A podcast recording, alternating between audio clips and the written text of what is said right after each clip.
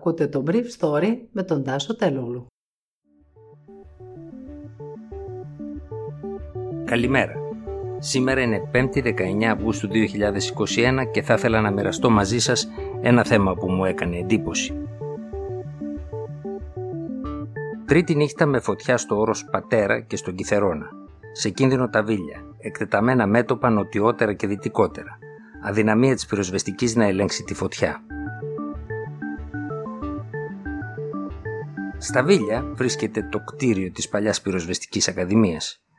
Εκείνη η έδρα του πολωνικού αγήματος που βοηθάει τους πυροσβέστες μας. Τα Βίλια πολιορκήθηκαν χθες το απόγευμα και τις πρώτες νεκτερινές ώρες από ένα μέτωπο φωτιάς που με τη βοήθεια του δυτικού ανέμου το έφερε πιο κοντά στο χωριό. Τις προηγούμενες μέρες το ίδιο μέτωπο κινούταν νοτιοδυτικότερα στην περιοχή του Αγίου Γεωργίου και του Παλαιού Χωρίου. Χθες το απόγευμα όμως ο άνεμος γυρίζοντας σε δυτικό έφερε τη φωτιά στον προφήτη Ηλία των Βιλίων.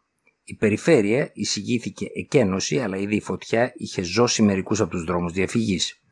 Κάποια λίγα σπίτια κάηκαν στις παρεφέσει της Κομόπολης, ενώ η κάμερα του Σκάι και ο δημοσιογράφος Μιχάλης Τεζάρης έδειχναν πυροσβέστες να μην ξέρουν πώς να σταθούν απέναντι στο μέτωπο, καθώς η φωτιά, ενώ έκαναν εγκατάσταση, είχε περάσει ήδη πίσω τους.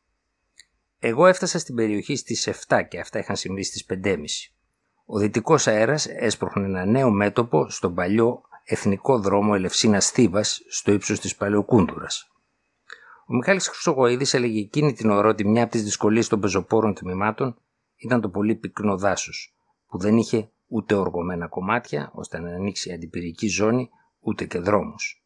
Όμως στην Παλαιοκούνδουρα και στη γειτονική περιοχή της Αγίας Σωτήρας, όπου κατευθυνόταν το μέτωπο, έγιναν 10 ρήψεις αεροσκαφών πριν από τη δύση του ηλίου σε μια περιοχή με χαμηλή βλάστηση και θάμνους και μερικά πεύκα που είχαν φυτρώσει μετά το 1997.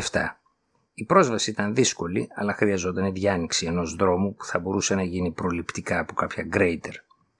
Ο άνεμος ήταν ασθενικός, κάτι που δεν προβλέπεται για σήμερα, που μετά τις 11 έχει γίνει πρόγνωση ανέμων 5 και 6 μποφόρ. Τα μεσάνυχτα η φωτιά έκαιγε και πάλι εκτός από τα περίχωρα των βιλίων στον Κιθερώνα, τα δύο πρανή που βρίσκονται στο δρόμο που συνδέει το νεκροταφείο του χωριού με την παλιά εθνική οδό, αλλά και το δάσος που περιβάλλει δύο μονές στην νοτιοδυτική άκρη του χωριού προς την Ινόη. Ο Υπουργός Προστασίας του Πολίτη Μιχάλης Χρυσοχοίδης είπε χθες ότι τα αεροπλάνα και τα άλλα πτυτικά μέσα επιχείρησαν στα πλαίσια των προδιαγραφών των κατασκευαστών τους και πάντως εφέτος στη διαχείριση των πυρκαγιών έχουν διπλάσιες ώρες πτήσεις από πέρσι.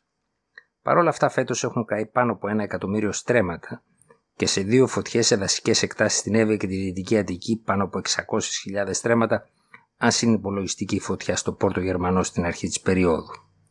Αυτό σημαίνει ότι κάτι δεν κάνει σωστά η πυροσβεστική στο δάσος. Ο Μιχάλης Χρυσοχοίδης είπε ότι στην περιοχή του Κιθερώνα και του όρους Πατέρας ενεργούσαν 427 πυροσβέστες με 9 ομάδες πεζοπόρων τμήματων και 149 οχήματα. Πράγματι υπήρχαν πολλά πυροσβεστικά κοντά σε σπίτια ή και σε δρόμους, αλλά όπως και προχθές επιχειρούσαν όταν η φωτιά πλησίαζε σε κάποιο σπίτι, όπως χαρακτηριστικά μου είπαν πυροσβέστες. Έχουμε οδηγίες να επιχειρούμε όταν απειλούνται περιουσίες ή πρόσωπα.